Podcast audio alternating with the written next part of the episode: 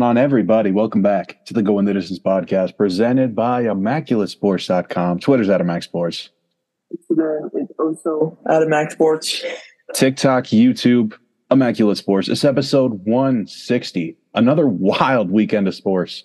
Every major sport pretty much had some big news. We got the usual football to start it off, but the MLB playoff preview after that. Oh, yeah. Yeah, it's a bit of a weird timing for a playoff preview being as kind of game one for every single, or it is game one for every single wild card series today. But that shouldn't affect too much of our predictions, I would say. Maybe, you know, I didn't change anything. Yeah, maybe for that Texas-Tampa Bay series with how that went, but we'll see. Besides that, though, going over the NFL week a little bit, some of our power rankings and MVP, and I'll let Skyler get right into his opener because that was the big thing from basketball this past week. Yeah, we are pretty close here to the preseason. That's going to be on Thursday in Abu Dhabi or Dubai or something like that, you know, that area of the world. But anyways, we finally got some big news here. Dame Lillard has been traded to the Bucks. The Bucks are going to get Dame. The Blazers, they get DeAndre Ayton to be their new center, a 2029 first, a couple swaps, Andrew Holiday, who they're going to trade. I'll talk about that after this because the Suns got Nurkic to fill in at center, who is not great, but they got some bench pieces, I guess. Nas Little, Keon Johnson, Grayson Allen. Drew Holiday was then flipped by the Blazers to the Celtics because they're good with their young guards. They like those guys. So they got the Time Lord, Brogdon, and two future firsts. Overall, I kind of like how this moves things around. I think the Suns may end up losing the trade in the future if they just end up letting all these guys walk after this first year. But we got some news. We're about 4 or 5 weeks away from the season. So, hey, at least we got something. Yeah. Yeah, I think it's also a very different way that the Celtics have attacked their season than they have in the past few years, where they've kind of had this super, super deep 1 through 9. And now we're looking at their starting lineup with Porzingis and Drew Holiday that they added this year. And it's kind of the exact opposite, where they don't have that as deep of a bench, but their starting lineup, man, the guys that they are running out there are no slouches. Those guys can play. So they're all in for sure. We'll see how that works. They're obviously super close to getting the ring a couple years ago when they played against the Warriors. And fell short last year, of course, as well, too. My opener is going to be the last time I talk about the A's for a while now. It's, I assume at this point. But some cool stuff happened in game 162, first of which was Estuary Ruiz breaking the AL single-season rookie record in stolen bases, passing Kenny Lofton to get his 67th stolen base of the year. Is one that the A's had to sweat out because going into the game, SD had 66 steals. He got on to lead off the game. We're thinking, perfect. You know, he's going to steal second right here. We don't have to stress about it the rest of the game. And he gets picked off. End up getting on base again, getting on second base, stole third to get the record, and a good moment there for SD. And then later in the game, Brent Rooker, who's been sitting on 29 homers for about 5-6 games now, has had a really good September. Hit his 30th home run in his final at-bat of the season, a big milestone at homer for him, a guy who really hasn't, you know, been able to stick on an MLB roster, and the appearances that he's had these past few years really put it all together for the A's this year. And I know he had really good months and he had really bad months, and that's kind of what comprised his, you know, above-average season for the A's in general. But for how he hit in September, I'm encouraged with Brent Rooker, whether we trade him or not, that he could be a guy that could be a part of this, you know, future team with our squad. So shout out Brent Rooker, yeah. Shout out SD Ruiz, and I guess shout out Dame Dalla because he gets to have a bigger chance to get a ring now at this point. So we'll hop into where's your head at, starting off with the AFC top 5 power rankings. Skyler, do you have any honorable mentions that you want to mention? I don't. I've been cheating the past couple weeks, so I've just stuck to 5. I decided to give an honorable mention, and it's not because I believe this team is super, super good, but they got to be recognized a little bit. That's the Houston Texans, man. CJ Stroud's been amazing. Nico Collins is coming alive. Tank Dell, who didn't have a big game last week, but has had a lot of big games. Their defense is starting to play better with DeMeco Ryans at the helm now. winners of two of their last three, and they just embarrassed the Steelers. Whether they have Kenny Pickett or not, I don't care. It's a big game for them. And maybe a change of culture in Houston coming up. So maybe a sign of things to come for them. Mm-hmm. I'm number five. Yeah, my number five is going to be the Houston Texans here. Listen, that's two big wins in a row. They shut down Jacksonville and Pittsburgh. We have no reason to believe in Jacksonville at all right now. So my faith is switched over to Houston. We knew the defense would be nice. It would be a lot better this year. But Stroud has been a consistent 300-yard guy so far, something we didn't think was possible. There's not a lot of young guys who can do this. So I think this team's going to be special for that reason. Yeah. Get into my five spot. I thought it was pretty tough coming up with the 4 and 5 spots for this, because I think there's a very clear three, and I think we both know who those three are. But after that, it just gets kind of mushy on who is legit, who's decent, who is just having a good first 4 weeks of the season, who's having good matchups and whatnot. But the 5 spot, I took a safe route and went with the 3-1 Baltimore Ravens. Their defense has been good so far. Their offense hasn't, hit the expectations, I would say. But they've done enough to win 3 games out of the first 4. They currently got a 1-game division lead. And I think that's, a good sign of things in the AFC North with having an early division lead. So shout out to the Ravens. Not playing the best ball, but 5th best in the AFC. I think they'll take that. Sure, yeah. At number 4, I have Baltimore. One spot above you. The Cleveland defense didn't seem to bother Lamar at all, so I'm just going to flip their spots here. I had Cleveland at 4 last week.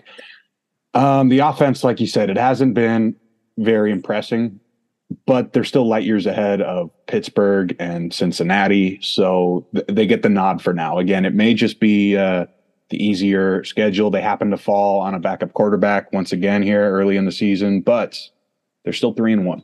I still think Lamar's doing a good job, better than he has the past couple of years. Number 4 for me is going to be where I put the Browns, and I know they lost to the Ravens, but obviously that was DTR, not Deshaun Watson. So I'm giving, the Browns credit for that game. And I know they're 2-2 right now. The record doesn't show anything crazy, but when outside of the top 3 teams, the AFC is wide open in that aspect. I think the Browns are a team that has the defense to be up there, and when all things are going right on offense, they can definitely be up there as well too. So our 4 spot gets to Browns, and now we get to the top 3, which we know the teams in some order: Kansas City, Buffalo, Miami. Who did you put at the 3 spot? Yeah, at the bottom of the top 3 here is going to be Miami. It wasn't pretty at Buffalo. Tyreek looks like he got hurt, but for now they're going to stay in the top 3. Like you said, there's a clear drop-off after Miami. Things are only going to get tougher for them as it gets colder, but for now, they're doing okay. Miami's my 3 spot. Tough game over the weekend, but you're allowed that tough game. And whether we allow them 2 tough games over, 1 each half of the season or whatever it is, that kind of seems how the NFL season goes anyways. But Miami's looked good in every game except for 1. That 1 game was just this past weekend. I'm not putting too much credit into it, but shout out to the Bills for having a good week. On number 2. Number 2, I got Buffalo. Another team with 1 pretty big hiccup so far. But like you said, we're not going to beat down on them just for that, because they decided to beat down on Miami this past week. The defense has also been amazing. And yeah, they're going to have some guys in MVP conversation. So I'll hold off my Buffalo talk for now. Yeah. Buffalo is my number 2. I did this a couple years ago where they lost to Pittsburgh week 1, and then from there they just beat 3 teams up back-to-back weeks, and that's kind of what Buffalo's done ever since week 1. Point differential is currently +84, only 55 points allowed, and 20 of those came against the Dolphins this past week. So defense is good. The offense looks amazing. Allen, Diggs, they got it going on right now. So Buffalo's in my 2 spot. And that leaves the number 1 for the reigning champs in the Kansas City Chiefs. Yeah, they escaped the Jets on Sunday Night Football. Keep the 1 spot. Honestly, I think this game says more about the Jets' front 7 than it suggests that there's going to be any kind of Kansas City slump. That could be my Jets cap talking, but I am not concerned about Kansas City. Houston's my one. They had their hiccup game and they won in their hiccup game, and that's not something that we see too often. So Chiefs are the best team in the AFC. I'm not going to come off that pedestal until we see something drastic, and I assume we probably won't. So Chiefs will likely remain up there the entire season. We'll move into the NFC side. Any honorable mentions here? I do not have any. Me neither. All right, number five.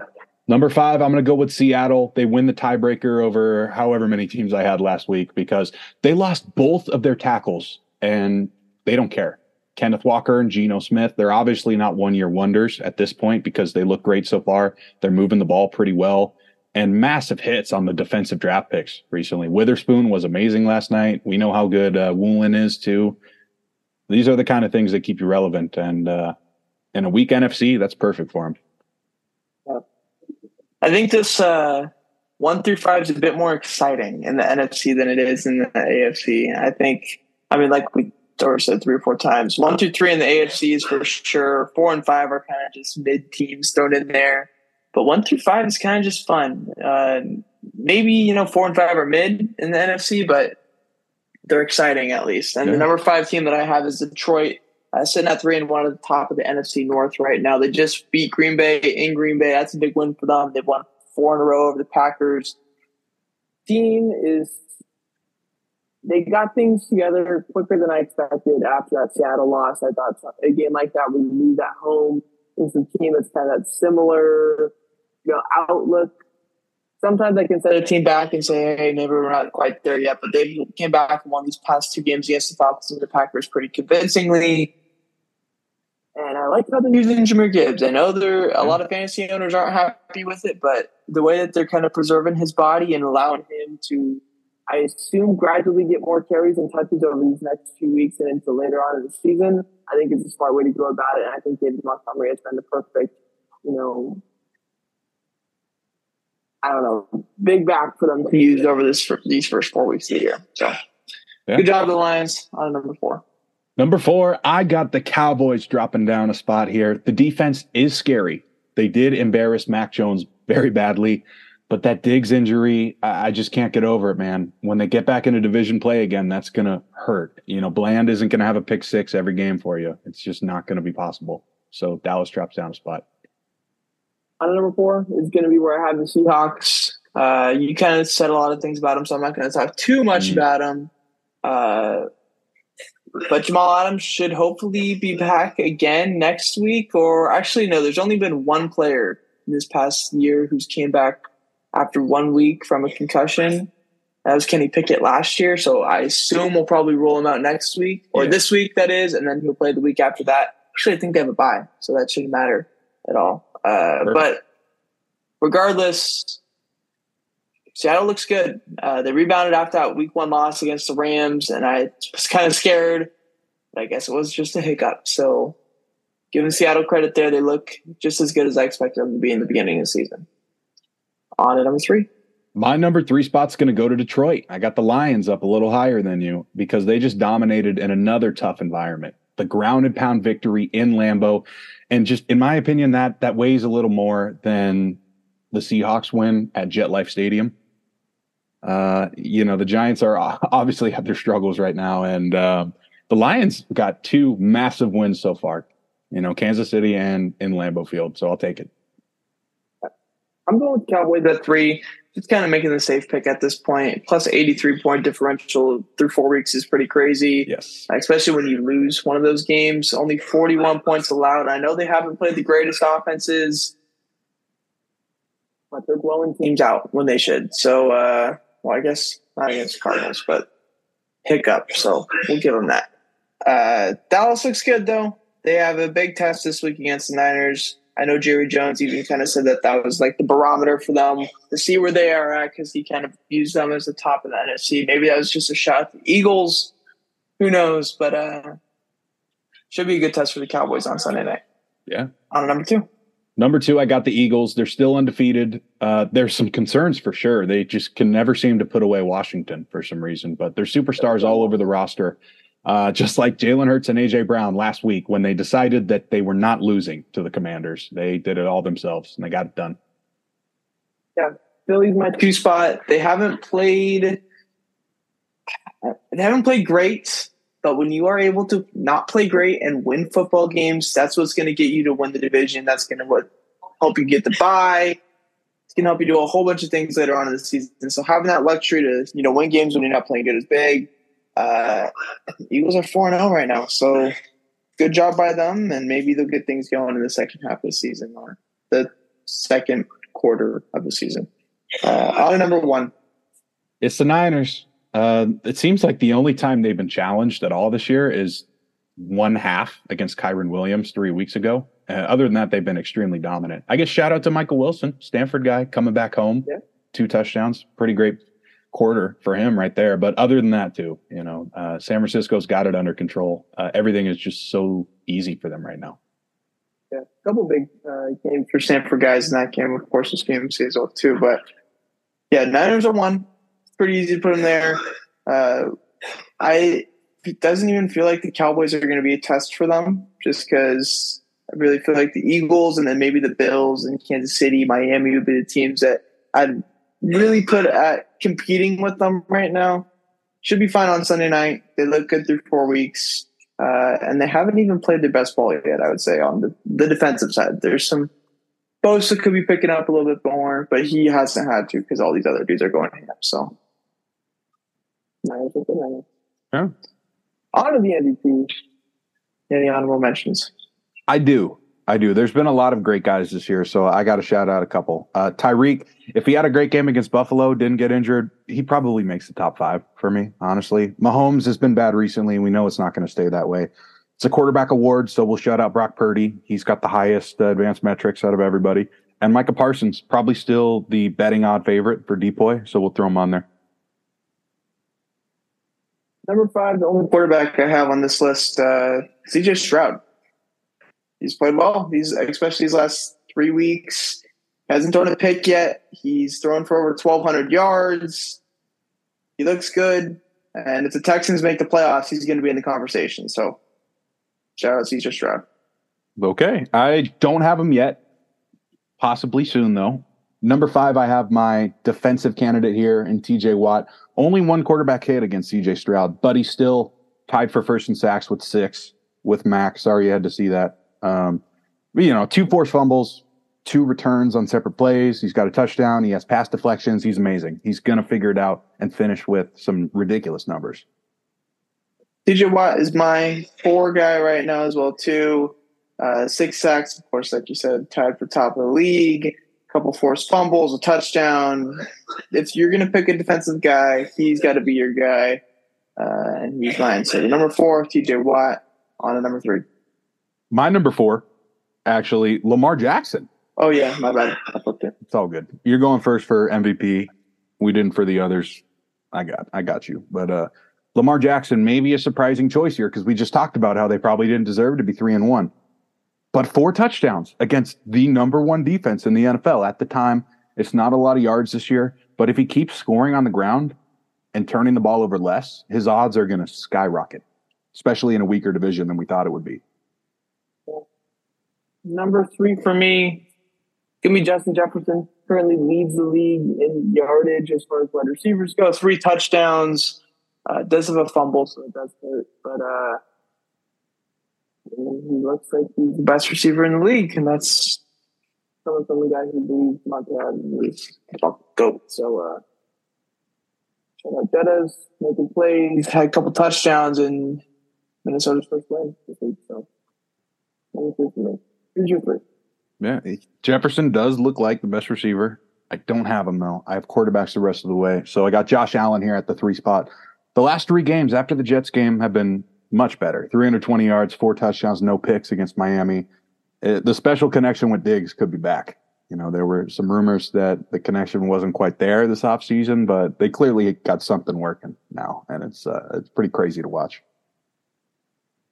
Number 2 for me, and I kept it with mostly non-quarterbacks in this just because I know quarterbacks are going to eventually flood this. I think in the first, 6 weeks or so, you can kind of pick off guys that maybe are a bit more valuable when it comes to the team and getting those wins is other guys. So I don't have any other quarterbacks on this list, but number two for me is going to be Tyreek Hill and how he's played for the Dolphins and how he's been used so uniquely this year with all the motions and, you know, what Mike McDaniel's doing with him. So maybe, you know, this is a product of Mike McDaniel, and it most likely is, but Tyreek Hill has been amazing. He's got 4 touchdowns, 470 yards so far this year, 24 first downs. He's tied for third in the league, just behind Puka Nacua and Justin Jefferson, but Tyreek Hill's been really good. I know he didn't have a huge game against the Bills, but you got to expect him to, you know, turn up when things get going. So he's been good. I expect him to remain the same. Sure. My two is going to be Tua. 282 yards, touchdown, and a pick, even though it looked a whole lot worse. It definitely could have been worse than that. He's still first in passing, second in QBR, and all those stats only to Purdy. So you know he's efficient, too. He's not just out there slinging it. And by the way, I was wrong. I scrolled up, and my number one's not a quarterback, obviously. I forgot about him. Yeah. Number one feels pretty easy through the first 4 weeks. It's going to be CMC. Leads NFL in carries, leads NFL in yards, has 6 touchdowns, has kind of just made the Niners offense a very easy 30 points per game offense. And I would say he was a missing piece in their offense because they always kind of just were able to score regardless, but he made it so it's bad game proof at this point. And he's amazing, makes all these crazy plays, scored, 4 touchdowns this past week. CMC's number one, and I know he's going to be your as well. Yeah, man. Like you said, I think it's possible he was the missing piece. I have the most important player on the best team right now. Another 170 from scrimmage and 4 touchdowns is ridiculous, added to the total. What a, you know, ridiculous change of events. We thought this was going to be the death of the running backs this season, and that's not how it's going. It's been a weird year for running backs, yeah, especially seeing Devin Achane, at the top, near the top of the list, even though he has had over 20 yards in 2 games this year. Moving on to the MLB playoff preview, what I've been waiting for this entire episode. We'll start off in the AL. We'll go wild card series on both sides. Actually, you know what? We'll go full AL and then full NL, and that might be a little bit easier to follow. So starting off, Texas and Tampa Bay. Game one was today, and Jordan Montgomery was amazing. 7 strong shutout innings by him. Tampa Bay couldn't get their offense going late. Texas kind of just kept on applying runs throughout the game. I ended up winning 4-0 there in game one. That's a 3 series, so that game one obviously means a ton. Skyler, who do you have winning this series here? Yeah, I have the Rangers in 2, man. I don't feel like there's a real advantage at Tropicana. Their last big playoff run was at a neutral site. That's how you know. It's not just talk right now. I had said before that the Texas lineup would carry throughout the season. The series. But we know that Montgomery was great today. That was I had to do a lot with it. And Tampa Bay's just missing too many pieces this October. They don't have the full squad. It's not going to end pretty for them. I still got Tampa in 3. I think this is a very weird spot where the home field advantage really doesn't do anything for them. But, I mean, it can't hurt them. And I know they didn't play great today. They didn't get the offense going, but they've been better since Wander Franco has been gone. I know McClanahan won't be the guy taking the ball in game 2 or game 3 or any game this off or postseason, but I got confidence in Eflin in game 2. He's been good for them all season. I got confidence in whoever guy they're throwing in game 3. Texas is known to choke in big moments. I think they do it again. So give me Tampa in 3. They get the job done in St. Petersburg. The other AL wildcard series, Toronto and Minnesota. I had my eyes peeled for this one, because there's something big going on in that for me. Yeah. With the Royce Lewis show, man. Couple home runs. Michael A. Taylor, shot to him as well, too. Made a couple big plays in center field. And the Twins ended up winning for the first time in a playoff game since 2004. They went 3-1. Game 2 is obviously tomorrow. Game 3 the day after that. If it goes that far, who do you think comes out alive in this one? So I had the Blue Jays in 3. After watching this first game, I probably would switch that, but this is what I put in onto my postseason bracket challenge, so I'm going to keep it there for now. Minnesota might have the best pitching staff in these playoffs. It will definitely be enough to carry them through this series. I think it's possible, But what I said was I trusted the Toronto lineup more, and I thought that Gosman, Berrios, and Bassett could match them. So far, Gosman didn't have his stuff today. So I don't know if they can go toe-to-toe with them right now. I guess I'm in between a rock and a hard place right now with my Blue Jays pick because their offense is really cold right now. It's going to be an interesting matchup tomorrow, too. Jose Berrios against his former team back in Minnesota should be a lot of fun. Would have been cool to see a former A, counterparts there with Sonny Gray and Chris Bassett. But I'm picking the Twins in two. I like Sonny tomorrow. He's had a big game in the playoffs before, even though it was back in 2013. We know he can deal when it matters. And I think the Twins are going to advance, play Houston. So give me the Twins in two. So we have different series now. Moving on to the ALDS, you have Texas versus Baltimore, Skyler. Mm-hmm. How does that one go for you? That's a 5-game series for anyone who didn't know. Yeah, and I do have the Orioles in 5 this one. It was a ridiculous second half for Baltimore, specifically the pitching staff. Grayson, Bradish, John Means even coming back from injury. The lineup is great with runners in scoring position. This is going to be a wild series, and Baltimore's going to pull it out. Bullpen. I got Baltimore in 3. I was very close to doing 4, teeter-totter in between the two, but I think Baltimore and the vibe that they're going to have in those first 2 games is going to be really tough to beat. And when it comes to game 3, you're down 2-0 and a crowd that doesn't give you a ton of juice. I think that's when Baltimore is going to kick it in them. And, maybe a good sleeper traveling road crowd in Baltimore as well, too. I think they could do that. So give me the O's in 3, man. That'll be fun.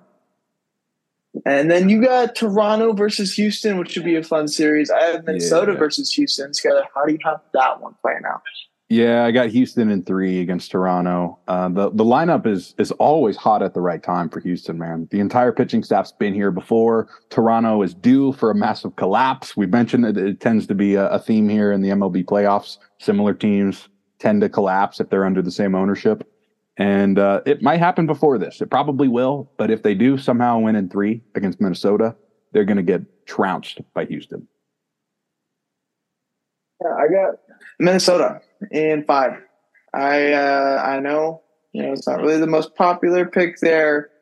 But we've never seen a Houston regular season team over these past, 6-7 years that had to sprint in the regular season to find a way into the playoffs. And I know they had a bad 2020 year and still made the playoffs there, but that was kind of a weird situation where everybody was sprinting the entire time. So it's kind of uncharted territory for Houston. And I think that, these last 13 games where they had to play really, really well to even get into the playoffs. And of course they end up winning the division, but Minnesota was cruising the whole way through. They looked good in game 1. The pitching staff is solid. And they got those big-time bats that I've been talking to you about for a long time with Edward Julian and Royce Lewis. So give me those guys to advance to the ALCS because I know that would be a lot of fun for me to watch. You've got Baltimore, Houston. I've got Baltimore, Minnesota. Who is going to the World Series, Skyler? I got the Astros in 7 over Baltimore. I'll be rooting all day for Baltimore here, but Houston's roster is built for the series.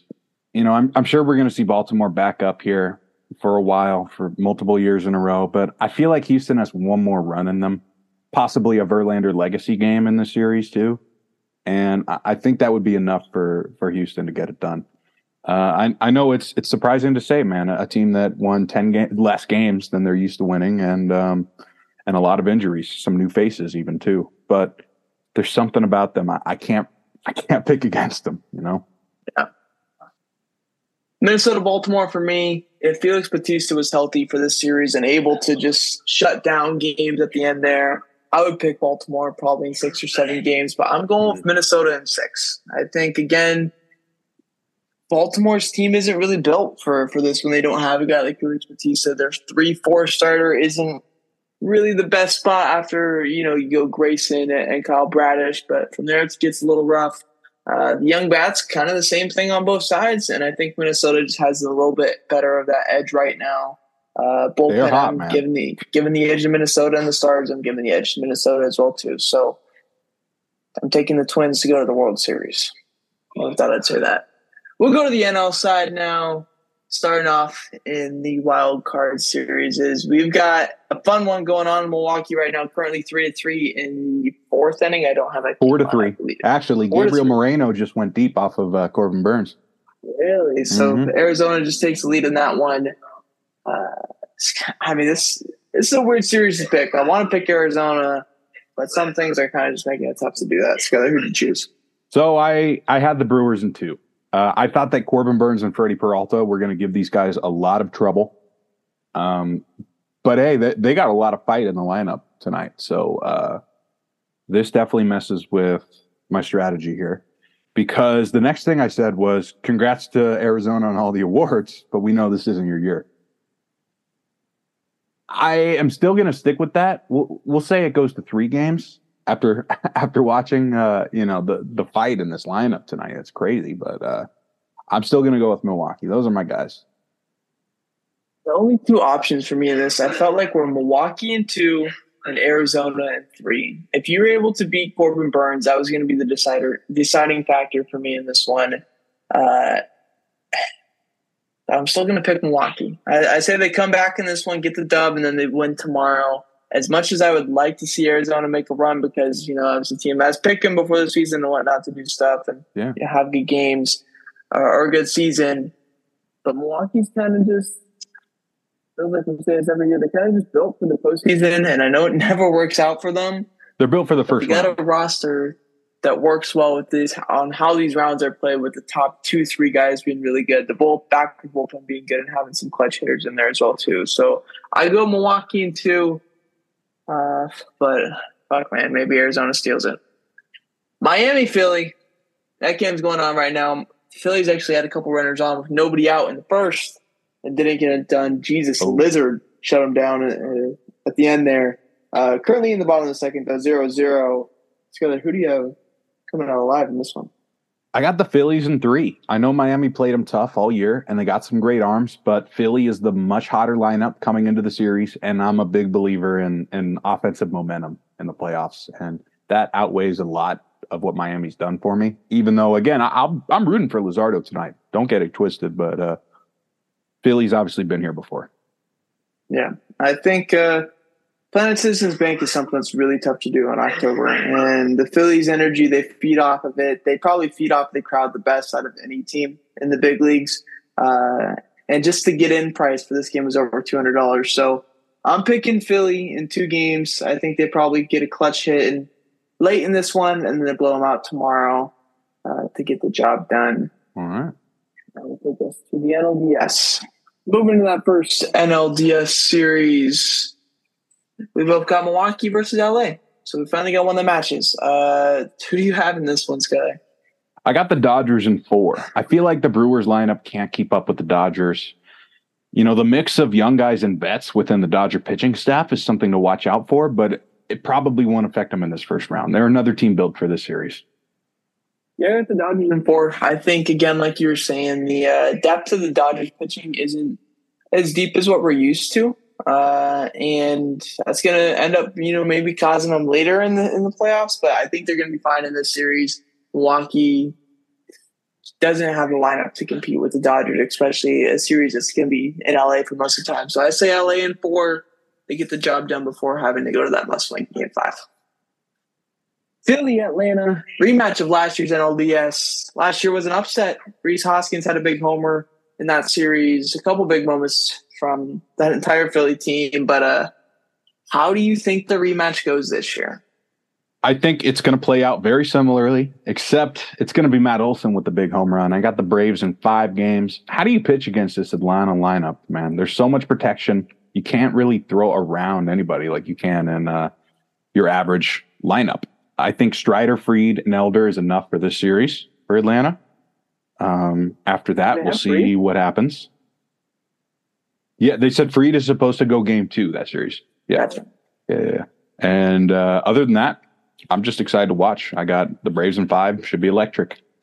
Yeah. This should be the most fun NLDS series to watch, just because I mean, it's a weird rivalry where things kind of haven't blown over playing baseball, and it's, you know, they haven't really had any fights or anything like that. But these two teams, these two fan bases hate each other, and it's going to be a fun one to watch.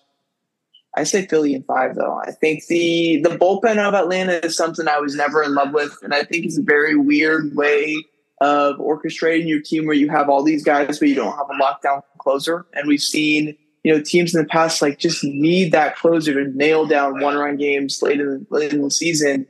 And I know Atlanta's been winning games by, you know, 5-6 runs feels like the most of the entire year, but that's when it comes back and haunts you. And I think it's going to haunt Atlanta again in the NLDS. And they get kicked out by Philly in back-to-back years. Sets up an NLCS. You have the Dodgers, Atlanta. I got the Dodgers and Philly. How do you think it goes? So Atlanta won the regular season series 4-3. I'm not going to change much. I'm going to have them beating the Dodgers in 6 games. The bullpen is something to think about, 100%. But if they're up by 5 at that point, every game in the series, I got to stick with the Braves, man. They've looked solid all the way around, all season long. I don't think it's enough for me to change my opinion here. I got the Dodgers versus Philly, and Philly's got the big-time bats that they could do it. You know, Harper's been there in big moments, especially last year. Trey Turner's been there in big moments this year with the World Baseball Classic. Schwarber, Castellanos, all these guys have played in big-time games. I know the Dodgers have as well, too. But I just feel like Philly does it better when the lights are on the brightest, and they get the job done. They win this series in 6, and they go to the World Series for back-to-back years. So that sets up, let's see, what's your World Series matchup again? Braves-Astros rematch. Braves-Astros. What? How creative are you, Skyler? Oh, my gosh.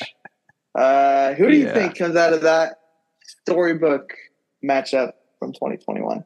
I know it's boring, but I feel like us as fans deserve one more series of this matchup. I got the Braves in 6, though.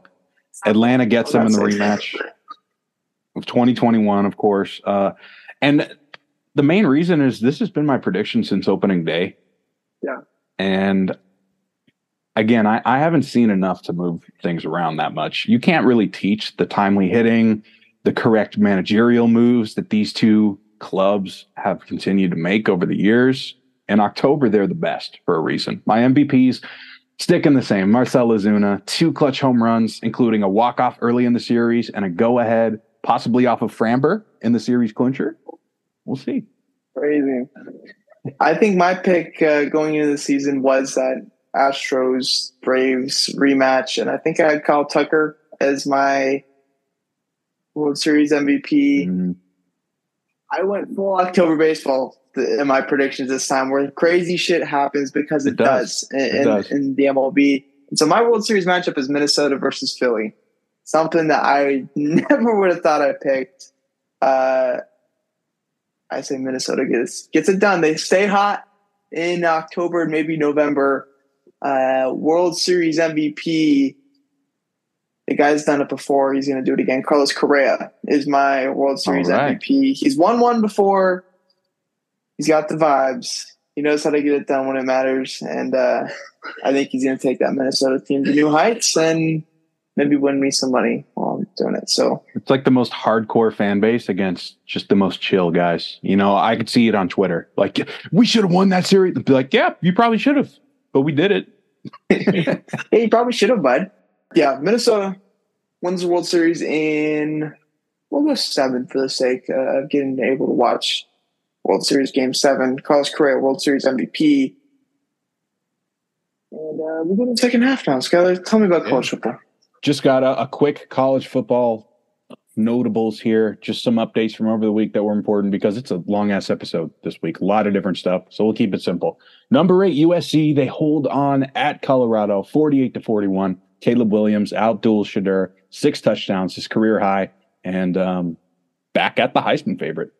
Not really surprised about that one. Michael Penix, of course, is doing his thing. Bo Nix, Quinn Ewers. But right now it's looking like Caleb Williams could seriously repeat. Another game in the SEC, unranked Kentucky ran all over 22nd ranked Florida Gators, 33-14. The senior Wildcat running back, Ray Davis, had 280 yards, 3 touchdowns, and they're playing at #1 Georgia next week, so that'll be a good one. The ground and pound against Georgia. Number 20, Ole Miss. Now, right? Huh? It should be right. Kentucky is ranked now, right? Yes, they are. Okay, because they're a team that probably should have been ranked going into that matchup against Florida. Yeah, they probably still get dog walked by Georgia, but it should be fun. Fun one, at least. It's maybe always nice Georgia when close game. Yeah, and when the spread's down from like 40 to 13, it's nice and refreshing for us college football fans. Another SEC matchup that was crazy. Number 20, Ole Miss. They take the shootout here against number 13, LSU, 55-49 to keep the season alive, led by SEC superstars Jackson Dart, Quinshon Judkins. Great game for the Rebels. Number 11. Crazy one. I apologize. I watched that game, but I walked in to where we were eating dinner on Saturday night. Yeah. And they had the game on, and I saw it was 40-41 with like 14 minutes to go in the fourth quarter. I was like, oh my gosh, I'm missing a classic game right now. But yeah, good on the guys at Ole Miss to get the job done. I know Jackson Dart had the post game interview. He's like, man, that shoot was so much fun, or something like that. Super like LA dudes, but can't even imagine. Good job by the Rebels to get the job done. Oh, yeah. My last game from Saturday, number 11 Notre Dame wins the defensive battle at number 17 Duke, 21-14 with the help of future NFL running back Audric Estime's 30-yard touchdown with 30 seconds left. Another magical moment this weekend that, you know, actually this was a very highly viewed game. I think it was the highest viewed ABC game of the year. But still, it feels like not a lot of people were talking about Notre Dame and Duke this year. Duke gave them a real fight. My big notable for next week, it's the Red River rivalry. There we go. Yeah, it's the 12th ranked Sooners heading to Arlington. Those third ranked Longhorns probably going to win at home if I had to guess, but should be a good one still. Two very high powered offenses, and the winner of this one's going to have major college football playoff advantage. So I'll be tuning in for sure. Red River rivalry weekend, baby. And that's going to be halftime for me. Try to keep it short and sweet. Maybe a full Heisman update in a couple weeks once we see some more big games for sure. Moving on to our bets from last week. I had Cleveland minus 2.5. I did not realize that Deshaun Watson would be out for that one, so that one went red. Skyler had Kansas City minus 9.5, so he reverse jinxed the Jets. That's another one. I'll take it, though. I'm okay with that. Yeah, even though you guys lost. So a loss there for Skyler. This week, though, I have Milwaukee advancing to the NLDS. I know it doesn't look as good, but that one feels safe to me still. So give me the Brew Crew. All right. I'm going with some college football here. I got number 13, Washington State. The Cougs plus 3.5 at UCLA. I like Chip Kelly, what they're doing with their freshman quarterback, but they could not move the ball in Utah at all. They couldn't beat Utah. Utah has a third-string freshman quarterback in there, and they didn't do much. Washington State is already beaten a good defense in Oregon State, and they scored 38 points on them. I think they're going to be just fine on the road. Cam Ward, kind of an untalked-about guy. You know, you could say a transfer from FCS, Incarnate Word, I believe, and has just been killing it in the Pac-12, man. The guy's going to get drafted. Full prediction last week was Tampa Bay over New Orleans. I was like plus 140, so it wasn't anything crazy. I had that under the assumption that Carr wouldn't play, just on how, not I wouldn't say bad it looked last week, but just kind of the early response from his injury and what that was. He ended up playing, but it's felt like he just didn't play because of how bad he was. Only like 130 passing yards for him. And the Buccaneers do get the win, so I guess that goes green for me. Skyler had Utah over Oregon State. That did not happen on Friday night. Another game without Cam Rising. Yeah. They kind of mistake Utah's playoff odds at this point. So it's a wrap. Yeah. This week, though, Twins to the World Series. I know that's going to be one that kind of hangs out for about a month if everything goes right for me. But this one isn't to win the World Series, it's just to go to it. So I'm not asking that much. NFL football. My team again, once again, I should just stop betting anything to do with my team because it obviously doesn't work. But It's the Nathaniel Hackett legacy game. I got the Jets over the Broncos. They beat them last year in Denver with a worse team. I'm not saying I'm overreacting to the Kansas City game. I'm not focusing on that at all. I'm focusing on how every single coach on the Jets coaching staff wants to put up 70 on Denver just like Miami did. They won't, but they're going to try for sure. And I think they're going to beat them pretty easily. Brees Hall with that game too. Oh, yeah. They had that big run last year and then... and it was over. Cut it there. Yeah. 160. That's going to do it for 160. 161 next week. Kind of going to be more baseball, I'd assume. Just talking about all the stuff that happened in the wildcard series. Yeah. We'll be halfway through the divisional series at that point. NFL Week 5, of course. Maybe something in basketball happens. I don't know. But even Dame Dell isn't getting too much of it. Yeah. But yeah, even that, I don't know if that would get a huge conversation out of us. But yeah, we're kind of baseball, football locked in right now. So basketball, you have your time later in the year when nothing else is going on. But we'll see you next week for more of the same. October sports, baby. Yep. It's a great time of the year. 161 next week, Tuesday. We'll see you guys later. Go Jets. Go. Well, I guess Minnesota for you, man. Go Shoda. Shoda.